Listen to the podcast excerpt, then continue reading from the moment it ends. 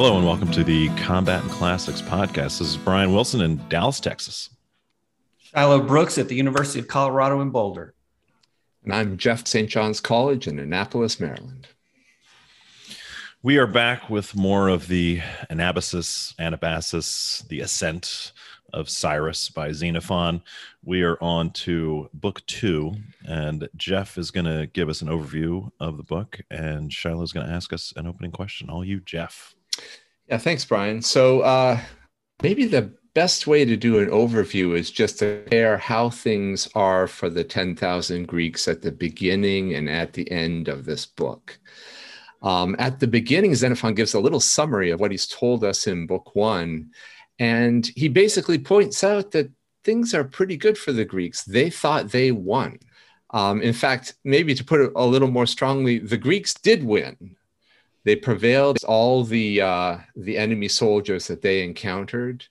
They came back to their camp. They spent their night there. Xenophon even omits the detail his summary that they were out of food.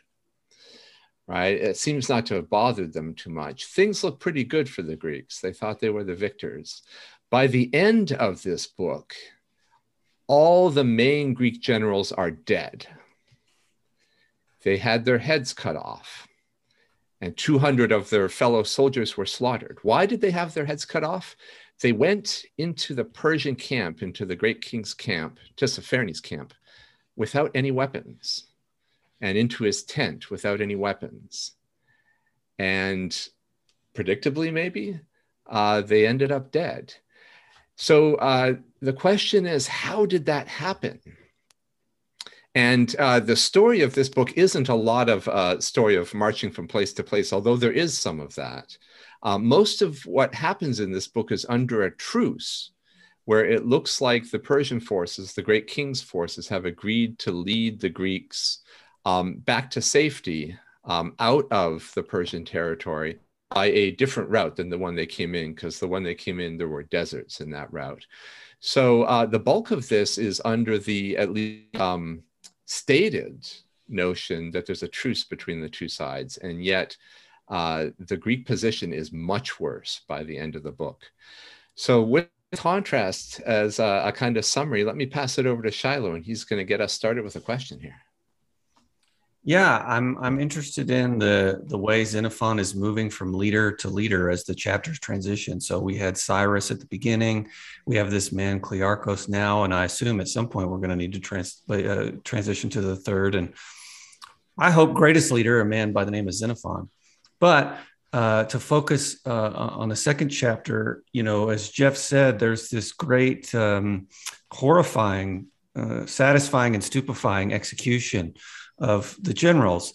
And my question is, you know, I want to discuss Clearchus's character and its difference from Cyrus and, and also how it stands on its own. So I think the best way to do that is to pose the question why uh, does Clearchus trust Tissaphernes and engage in um, relations with him? Yeah, it's probably good to look. I really like what Xenophon does here in that he once everybody's dead, then he gives us background on these guys.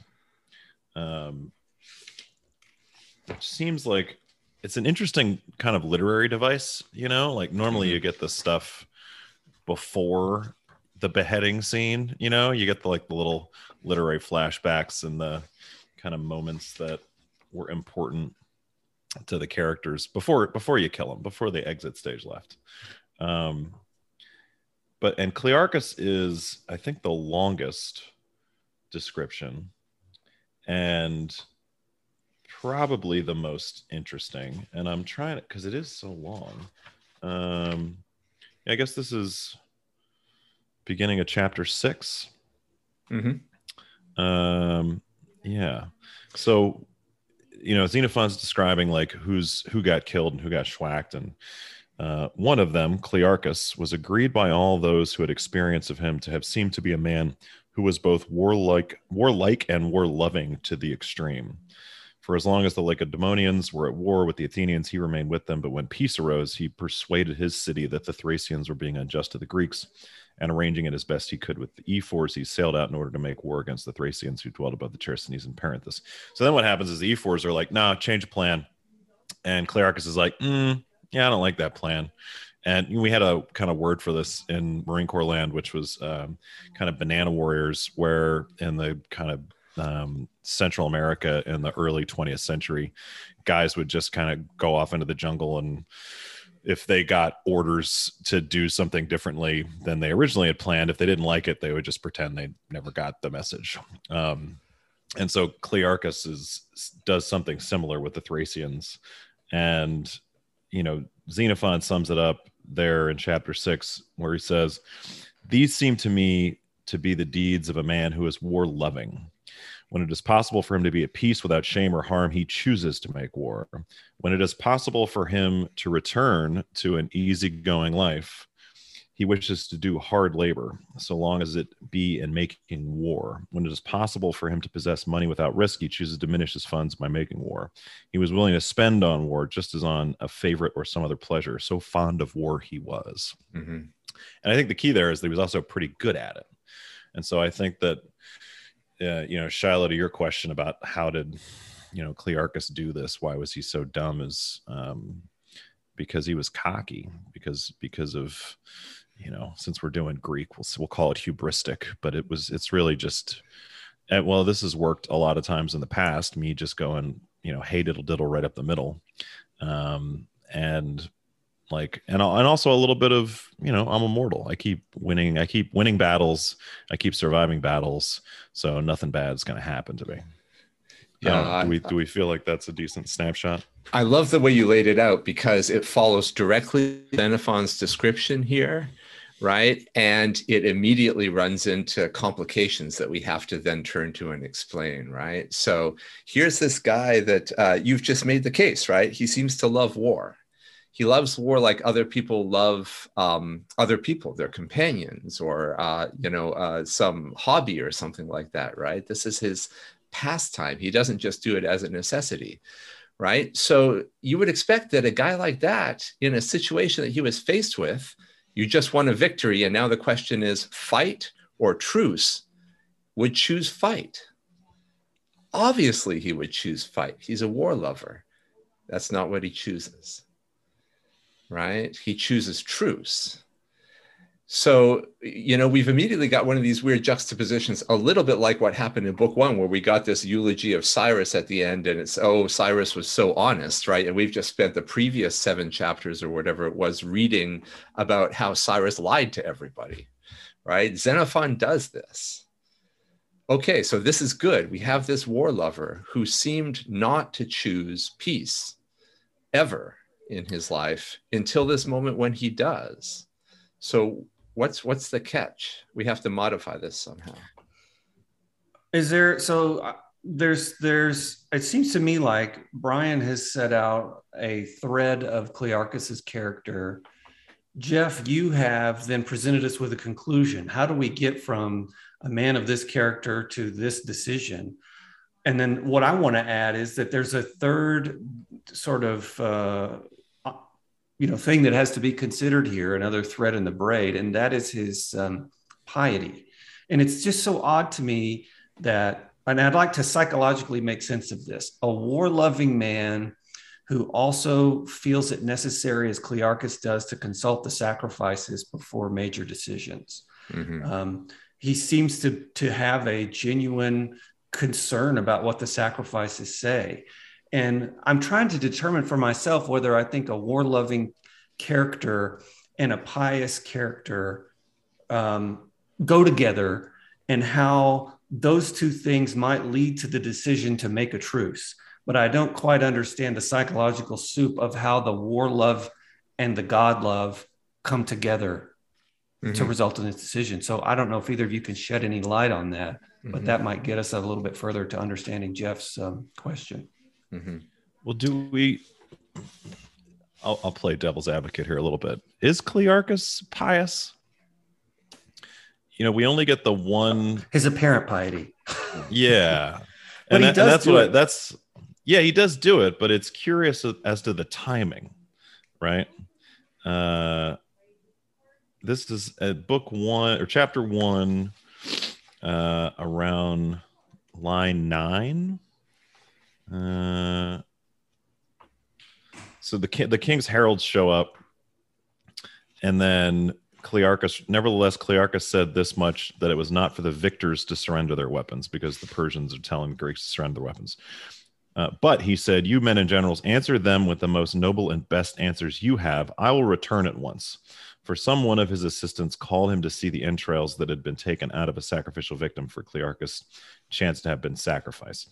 So then the other the other kind of cats and dogs start chatting, and Clearchus is gone the whole time. And it seems like if you're having a council of war, and you're you're at least in the mix as to in charge. Who's in charge is still a little fuzzy, but you're still in the mix, and you just kind of bow out of the you know command briefing where we're all going to decide what we're doing to go check out some entrails. Like, is that like what what's going on there? Is that piety or is he out of his depth? Does he think he's out of his depth in kind of a, a war council? Well, I, I, think these are good questions because uh, Xenophon will later note that um, there was a certain time, this is in uh, Book 2, Chapter 2, Section 5. He'll say at that point, from then on, Clearchus ruled. So Clearchus's um, rule over the uh, Greek forces at this point is not yet established, right? So, yeah, it's an excellent question. Things are in flux. Um, it's not clear which of the Greek generals is going to emerge at the head. And uh, Clearchus chooses this time to say, yeah, you guys discuss um, the question that's been put to us. I'm going to go check the sacrifices, right? And and you know we're always looking for stratagems. We're always trying to think um, cleverly about these things. So is this a stratagem? Um, and I'm, I'm open to an argument that it is. There's one thing I'll, I'll note uh, that might be um, significant in this context that principle that Brian cited, which is the only thing Clearchus is willing to say at this point, right? Victors don't give up their weapons. Uh, that's a um, second formulation of uh, what victors get, according to Clearchus. The first formulation is uh, victors get to rule right? And when he when he suggests that um, it looks like the greeks being the victors they should get to rule. Um, but the first thing he does is he turns to this um, other barbarian leader um, Ariaeus and says hey do you want to take cyrus's place? Do you want to be the ruler of this army that's going against the great king? So I guess I don't know. Maybe this is a, a piece for me that that does support um, a piece of evidence that there is a kind of piety here. When Cyrus is dead, the first thing that Clearchus seems to want to do is find another Cyrus, another person to follow. Yeah. Right. Um, so that just just as a piece of evidence. But how far does that get us to piety, and does it help us with putting piety and war loving together? Well, if you look at chapter five of book two, this is what I had in mind, certainly the sacrifices you guys mentioned, but then chapter five of book two, around page 87 of Wayne Ambler's translation, when Clearchus speaks, he talks, he's talking to Tissaphernes and he puts a great deal of emphasis on the gods and the oaths. So at parenthetical three, I know on the one hand, Tissaphernes, that there have been oaths between us, that handshakes have been exchanged as pledges that we will not be unjust to each other. And then if you go down um, the page to parenthetical between seven and eight, um, all things are subject to the gods in every way and in all places. The gods are equally masters over all. I judge it to be so with regard to both the gods and our oaths, into whose safekeeping we deposited the friendship that we contracted. Um, and so he, you know, this is the man who we we posed the opening question: Why does he trust the guy? And now in this speech, he's saying, "Well, look, we've had these oaths and the gods, and you don't, you know, you don't break oaths that you've made in the eyes of the gods, and these kinds of things." And it just reminded me some of Machiavelli. Um, talking about the naivety of the religious man like oh the you know they'll they'll do good if i do good as though there's any reason for them to do good if you do good and not merely to take advantage of your idiotic goodness for their own uh, benefit. And so he, he, I don't know how serious he is here or, or, you know, this is a great piece of rhetoric. I don't deny that. And there are people listening, and we'd have to take all that in consideration. But nonetheless, there's a bit of that here. Yeah, and that makes sense. It's from a personality standpoint, it, it makes sense to me. I mean, it, it, first off, it does back up that piety thing. So thank you for bringing that up because I forgot that he had opened with that with uh, Tissaphernes. It also is interesting because having been in some negotiations in the past, both on the business side and in just kind of quasi war side, like the side that tells the truth in like intimate detail is a lot of times the one with the worse negotiating position, the, the less power, because they're trying to make up for that lack of power with reason. You know, they're saying, "Hey, I, you know, this is this is where we're jammed up. Here's why. Uh, you know, here's what we want from you because we're jammed up." And the person across from the table is going, you know, at least internally. Thank you for laying out all of your strategic weaknesses. Thank you for laying out all of your critical vulnerabilities. I really appreciate that. Uh, and then a lot of times they'll not really give you much in return. And whereas Tissaphernes, you know, lays out in his response uh, something that seems reasonable. You know, if we wanted to kill you, we could have done it by now. And it was it was definitely throwing throwing me off a lot.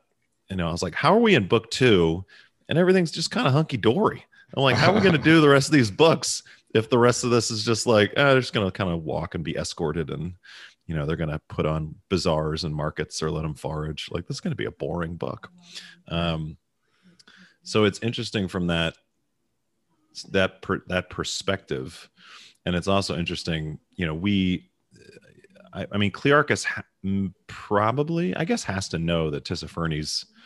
You know, maybe he doesn't uh, I'm trying to think if Clearchus would explicitly have known that Tissaphernes kind of turned on Cyrus and and snitched him out to Artaxerxes, you know, back in back in book one. I assume he does, mm. but it's just interesting to look at those two characters and Clearchus being pious or at least using piety to try to get some leverage, and Tissaphernes, uh, you know, sticking with his character as well of saying one thing and doing another.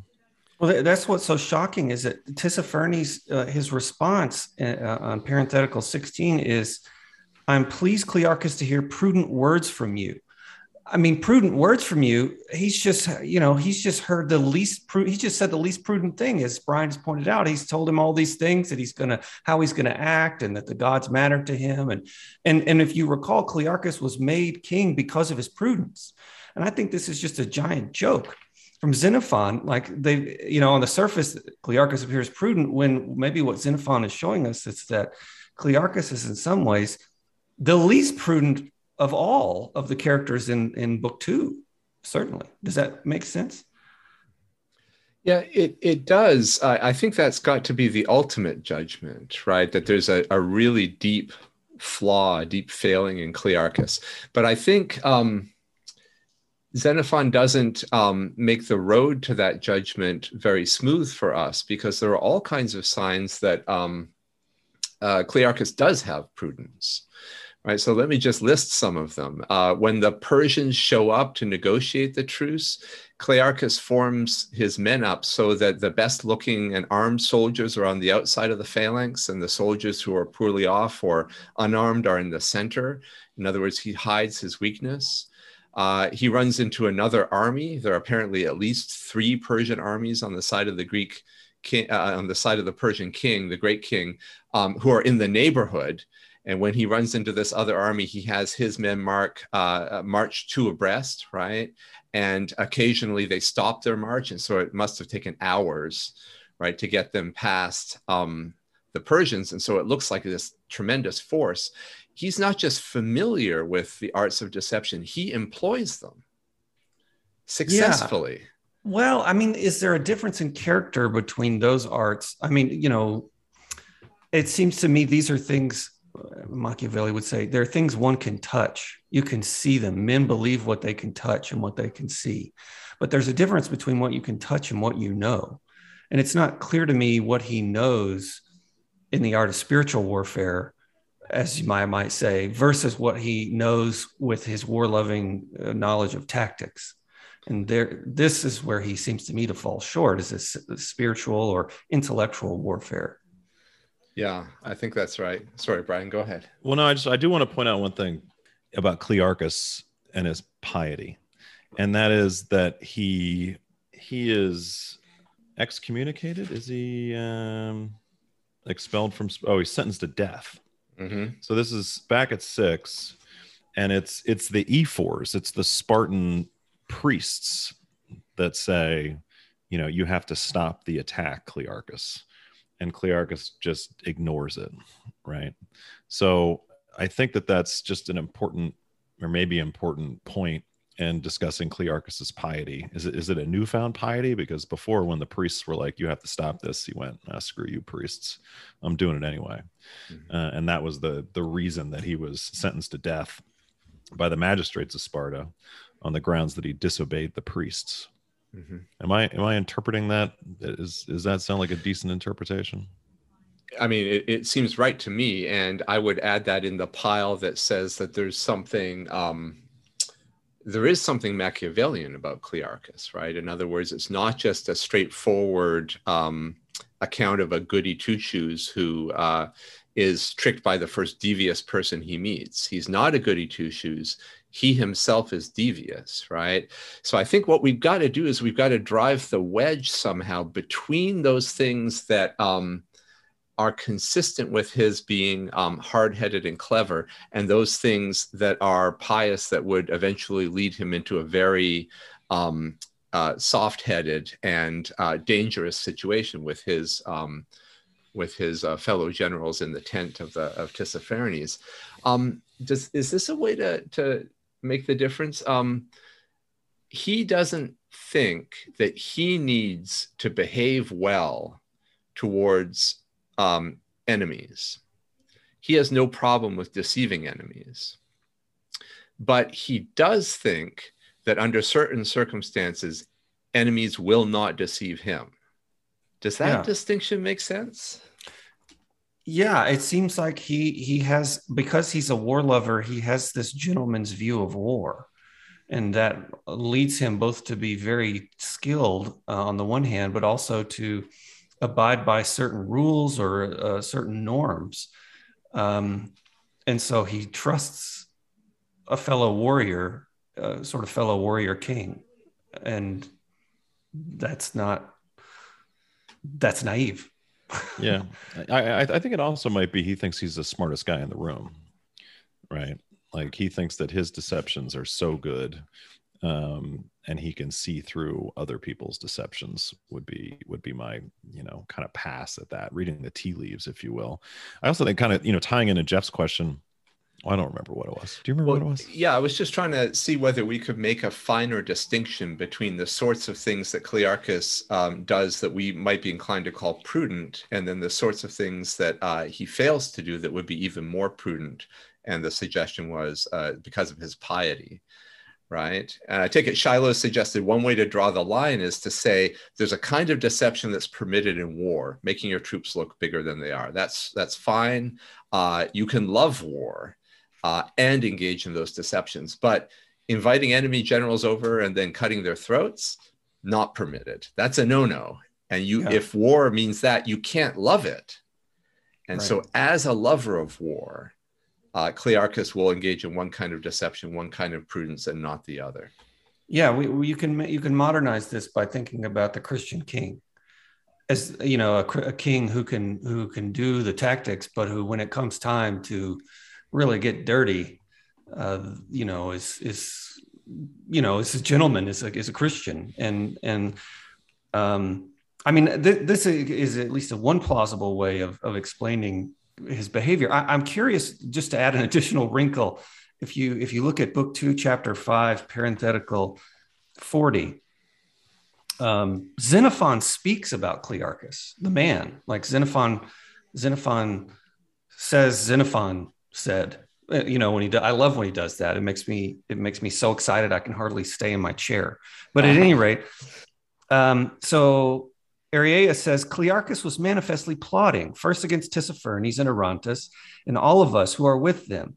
To this, Xenophon said the following Clearchus then if he broke the truce in violation of his oaths, has received his punishment.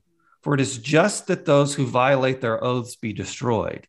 But as for Proxenus and Menon, they are both your benefactors, etc. And so he Xenophon takes the pious position too. He says, "Look, hey, you violate the oaths, you got to be destroyed." I mean, he Xenophon sort of comes back as this defender of justice, and but he leaves it as this conditional if he broke the truce in violation of his oaths.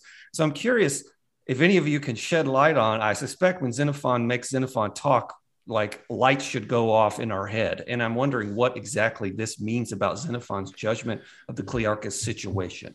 Well, can I, I? I'm remembering the the Jeff question that I that I wanted to address, which was a little bit before, which is about Ariaeus, um, and Clearchus wanting to have Ariaeus become the king of Persia, even though by his code, the victor and Clearchus and the Greeks were the victor should be should be in charge. Uh, I would potentially posit it's because of money, right? Mm. That in in in book in chapter six when he's talking about Clearchus leaving Sparta because you know he was condemned to death. Uh, right after that, Xenophon writes, because of this, he was sentenced to death by the magistrates at Sparta on the grounds he disobeyed. Being now in exile, he went to Cyrus, and by what sort of arguments he persuaded Cyrus has been written elsewhere. And Cyrus gave him 10,000 darics. Although he took these, he did not turn an easygoing life with this money, collected an army, and made war on the Thracians. So he it's clear that you know Xenophon makes it clear that money is involved in you know Clearchus's motivation, mm-hmm. and and twice in this book he i think it's twice he pitches tissaphernes on hey why don't you send us against the egyptians you know why don't you send us against these guys yeah. and so i think it might be the same of wanting ariaeus to be in charge is so that he doesn't have to worry about anything except fighting and getting paid mm-hmm. so just just a hypothetical there. Um, and so then to get to the the xenophon quote in terms of oaths yeah i don't know. I don't know. I don't know if i can tease that one out. Was clearchus plotting against tissaphernes and Orontes? do we get that sense that that was the case? I doesn't that doesn't feel like it was yeah, I mean, I guess uh, to the extent that there is no common good, as far as I can tell, between the Greeks and the Persians, then if he wasn't manifestly plotting against them, he should have been. That would have been a failure in his um, charge as general of the Greeks to figure out how to get out from under these um, this barbarian army that's threatening the Greeks right? So on some level, of course, he was manifestly plotting against them, right? Uh, the charge is just, and if he swore that he wasn't doing it, well, more fool he, right? But uh, I mean, the thing that strikes me about this Xenophon um, remark, and I agree with Shiloh that they kind of leap out when they happen because you think, oh yeah, our, our author is speaking up. Um, is it resembles um, something that was said by I think uh, just a, a, young man said earlier um, where a contradiction is detected in the story somebody's telling, right? So if uh, you know uh, one of your enemies shows up and says, "Oh yeah, those three guys you sent us, well, we executed one of them, and the other two, they're the ones who turned them in, right? They're the ones who they're really our friends now." But none of the three is in evidence you say, well, wait a minute. Okay, so where are the other two? you know, what, what are they up to? Have them come back and tell us what happened, right? So he basically calls bullshit on this account. And that happened a little bit earlier. The Greeks were stuck between a, um, I think it was the river Tigris and this canal. And it turned out it was a perfectly defensible spot. Uh, except this guy shows up and says, Oh, yeah, somebody's going to try to trap you here. They're going to knock uh, down the bridge over the river. You got to get out of here as quickly as possible. And somebody says it's not identified as Xenophon, but somebody makes a very similar rhetorical move. Well, wait, if they knock the bridge down, how is that going to help them? How is it going to harm us? Right? This doesn't make any sense. If they wanted to kill us now, they'd move against us. Obviously, there's something wrong with this story. It doesn't hold together. So this is a person, and you know certainly Xenophon, who has an ear for when things hold together, right? And he thinks the the story here does not hold together. Um, he might have thought that you know if he had talked to Clearchus about his plans, he might have thought that Clearchus's story doesn't hold together either. It is something kind of in the military mind that's that's really hard to do and I think to understand, which is the the focus on morality on the one hand and the focus on clear communication uh, and the demands to be as deceptive as is humanly possible. Right. And it, it's it it's very rare in my experience to find people that are good at both. They they are either good at one uh, or they're good at the other and there are significant risks involved in being on either side of that right if you are a super clear pious you know super high and tight uh you know super squared away dude who you know is excellent an excellent technician yeah. in the in the art of war and commit to it with a lot of energy uh you're probably pretty bad at deceiving the enemy. At you know you're you're great at logistics and you're great at planning uh, but you don't really nothing you do takes the enemy by surprise. Like it is exactly obvious what you do uh, and what you're gonna do because you haven't taken really any measures to deceive the enemy at all. Um, and if i if i could get up and reach over to my bookcase, I would show you guys my old unit coin, which freaks people out because the, the saying is deny, detect, deceive. Mm. and it's it seems very strange for a unit in the Marine Corps to have a uh, a saying like that. Yeah. But that was that was part of our job.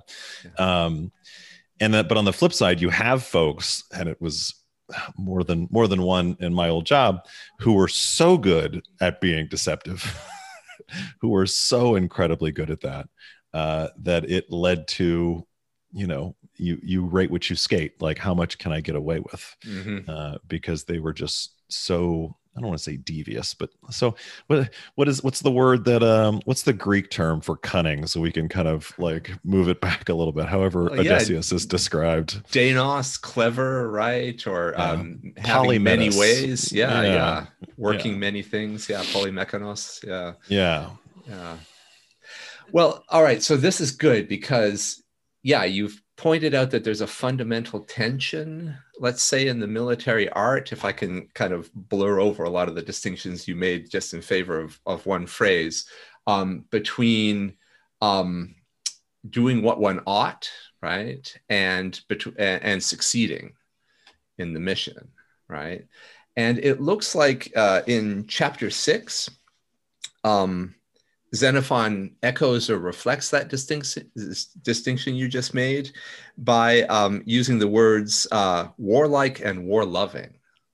Right? Like, what sense does it make to say somebody's both warlike and war-loving? Aren't they the same thing? And then Xenophon's uh, Xenophon says, you know, uh, it really does seem to me that he did the deeds of a war-loving person.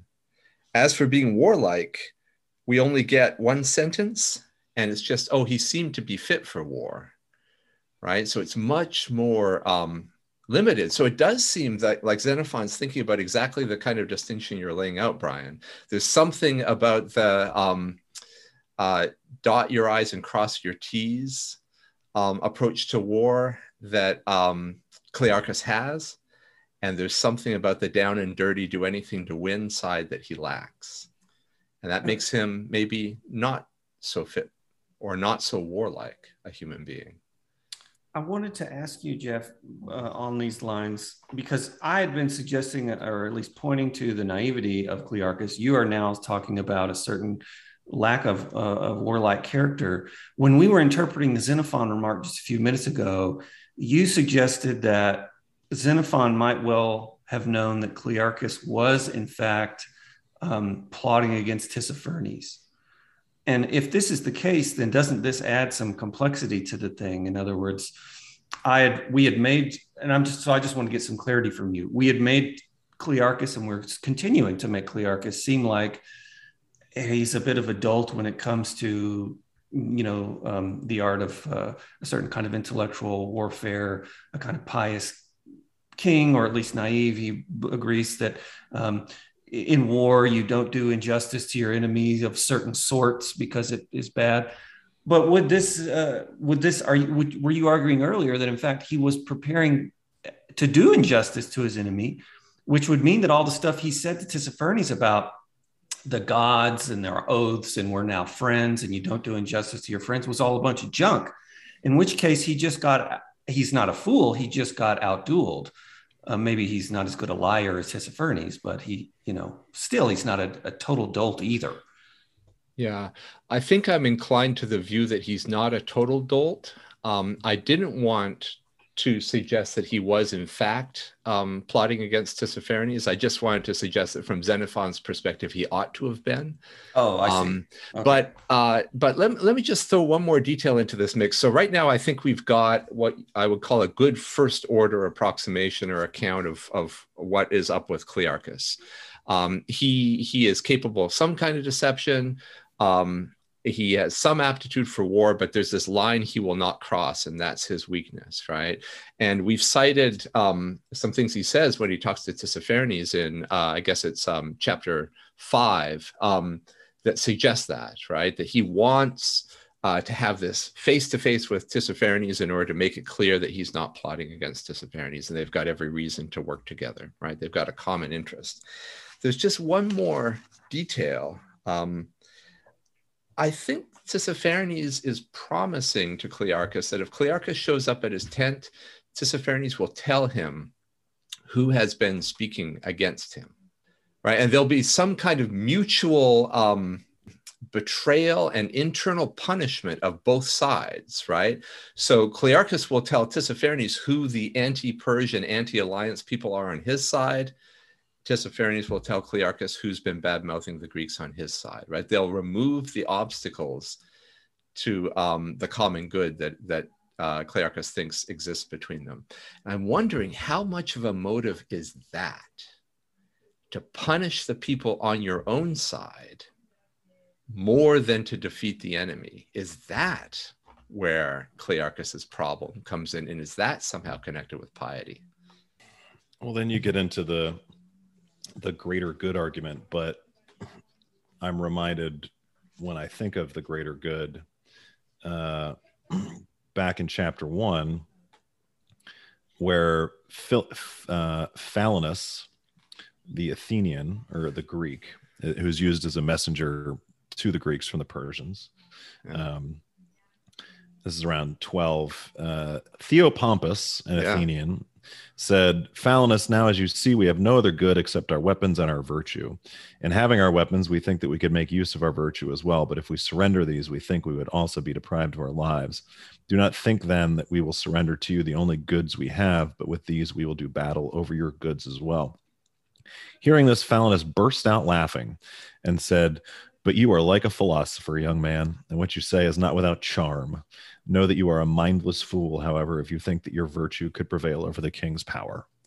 And so it, it you know, it can't be happenstance that Xenophon, the student of Socrates, you know, decides to have a line from a fellow Greek that's you know just saying oh philosophy cute we got more guns and we got more people so you know get out of here with your little cute little philosophy yeah in fact, uh, apparently, in some of the manuscripts of, of this book, instead of uh, Theopompus, the name Xenophon appears there, right? So that the, the guy who says, Oh, yeah, if we hold on to our weapons and our virtue, maybe we'll be able to take your goods, that is Xenophon, who is then mocked for being, you know, a young, hot headed, um, foolish believer in the power of virtue, although the the the criticism uh, leaves off the weapons. It doesn't say anything about the weapons, right? So um, uh, it could be that the the guy who's criticizing this young man doesn't hasn't really heard what he said. But uh, just to to press maybe one more step on this Clearchus thing. So is it Clearchus's failing, or is the particular form that his piety takes? A um, tremendous desire to punish the human beings who are on his side that that's the most important thing to him. And he's oddly enough even willing to risk his life in the hands of the enemy in order to find out who he ought um, who he would rightly punish among his own soldiers right? It's, it's a strange thought but i wonder if that's what xenophon is saying. Well i i, I re-listened to our episode on book one of this and i I made the comment that rules are for assholes. Mm. That as a commanding officer, if you have somebody who's a huge force multiplier and they do something wrong, you can kind of pretend you don't see it. And I, I remember listening to that and kind of like, like having a little feeling in my stomach, like, oh, is that? Uh, I don't know how I feel about that now that I'm listening to it back, but it would be something to consider in this circumstance, right?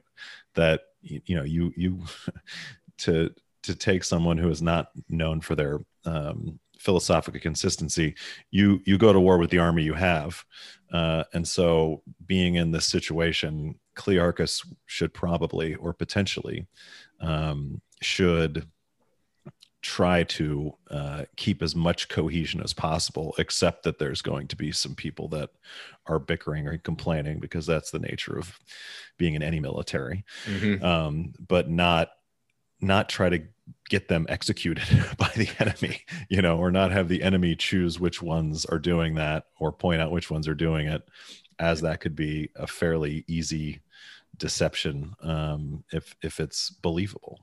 Right. It, the, Jeff, so you you um, you're talking about the way Clearchus um, wants to punish his own men, Mhm. and I'm I'm curious. Are, are you linking this? Isn't there another place earlier in the reading where he beats his own men to get them to fight? Right. Um, It's it's um getting it's kind of like that scene um in Cyrus's army where the people leap into the mud to move the wagons along, right? And they neglect their finery and all these things to do it so that he can see them. Whereas Clearchus, I think the story is he himself uh, jumps into the mud and puts his hand to things, and that inspires uh, other people through shame. So he's got a very hands-on um, style of leadership. He carries a staff in one hand and a spear in the other, I think it said. I think the staff for beating and the spear always to be ready to fight. Um, but there is some sense, yeah, in which he he beats his own. Uh, he likes the people around him to feel ashamed. And one of the things Xenophon says in the eulogy in, in chapter six, if I remember correctly, is, oh, yeah, this works pretty well when you're in rough situations. But as soon as things are good, people quit yeah, they leave. yeah. Jeff, just to tee you up, you you mentioned before we started recording the idea of the the palm tree, and that that that was a potentially important point. So I was wondering if you wanted to throw that in the mix since we're since we're running short on time. Yeah, all right. I'm, I'm happy to uh, to jump into the weird. Uh, so um, this is in uh, chapter three of book two, and uh, I take it to be an indication of uh, Xenophon's sense of humor, uh, but also to have a serious point. And we might have laid out um, a big chunk of it now, and all that remains is to apply it to other situations. Um, it's on page 81 of the Ambler translation, and um, it's in uh, parenthetical 14 is where it starts. So they're under a truce right now. The Greeks and the Persians are marching kind of close to one another. The um, barbarians who are on the Greek side are slowly defecting over to the, the Persian side as a result of a kind of psychological warfare involving their families. Uh, and so things are getting a little um, tense, but basically the Greeks are allowed to eat um, from the land as, as they march. Um, uh, and this is what Xenophon says. On their march, they arrived in villages in which the guides, these are the Persian guides, showed them where to get provisions. There was a great deal of grain and palm wine, and a sour drink made from the same by boiling. As for the dates from the palms, ones like those one sees among the Greeks were kept for the servants, but those stored for the masters were handpicked, wonderful in their beauty and large size, and their appearance was no different from amber. They also dried some and stored them as treats, and these were also pleasant with drink, although apt to lead to headaches. Here the soldiers also ate the head of the palm for the first time, and many wondered at its form and at the peculiarity of its pleasure. This too was exceedingly apt to lead to headaches. The palm from which the head was taken would wither up completely. So, very uh, quaint description of local customs and conditions, right? Uh, yummy food that gives you a, a hangover. And yet, I look at the beginning Cyrus is dead, the head has been cut off. I look at the end, the Greek generals have all had their heads cut off. And now we get headache, headache. When the head is cut off, it withers, right? And I wondered whether Xenophon isn't in this very kind of um, funny way, encouraging us to think about who's at the head in a variety of human organizations right? Are most human things like palm trees where there's basically nothing going on all along the trunk and then only the top is this beautiful part, right? With beautiful fruit. But if you cut the top off, the top off, the whole thing dies, right? Does that explain Cyrus? Does it explain Clearchus? And does it show that there's something about the Greeks that is different from this? They're not like palm trees or a palm tree.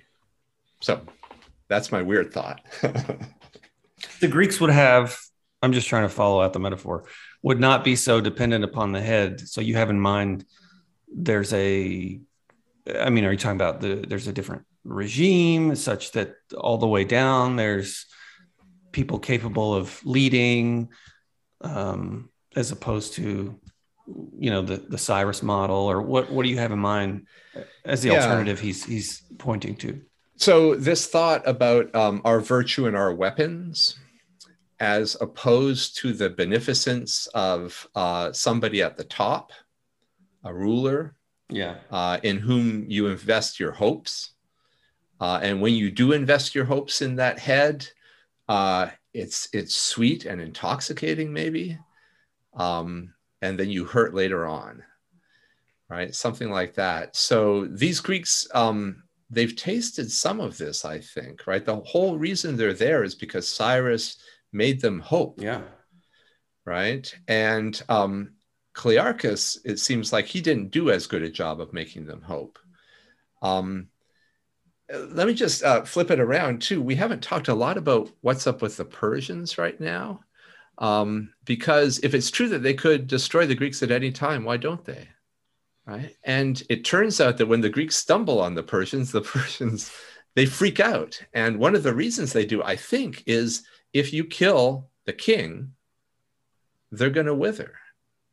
Right? Everything's going to fall apart. So they too are palm trees.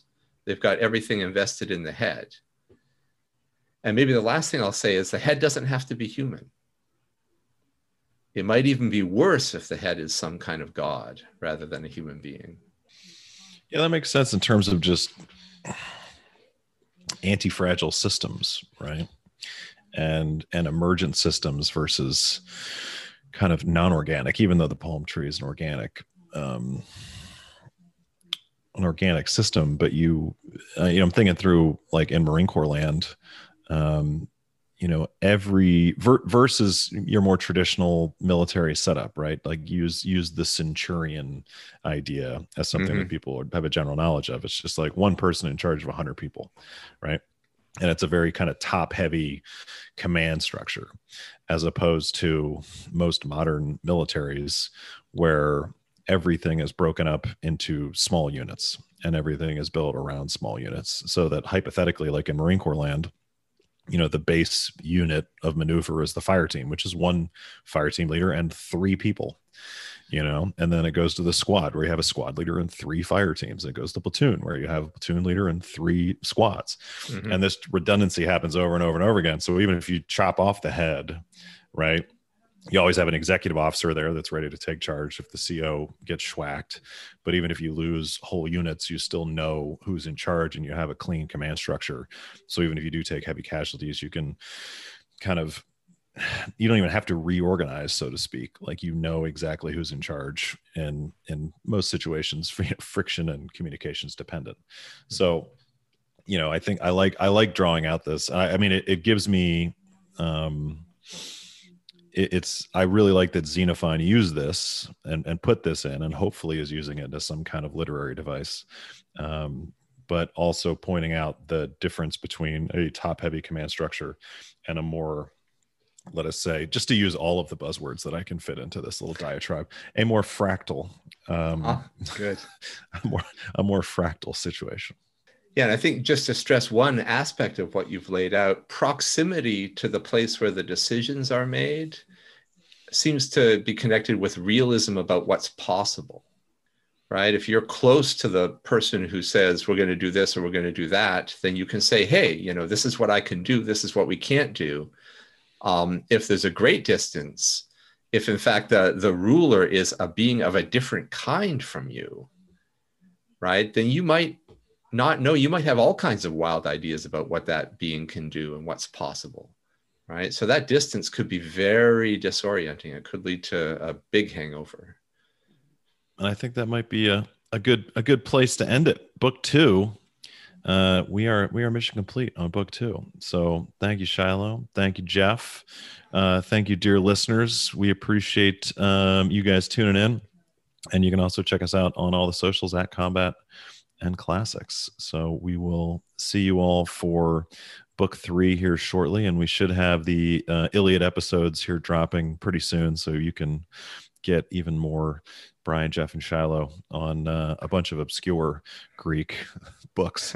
that's our jam. That's what we do. So the Greek jam. uh, yeah, yeah. That's that's what we're about. So thanks, fellas. And, yeah, uh, thanks, guys. Great talking with you. Yeah.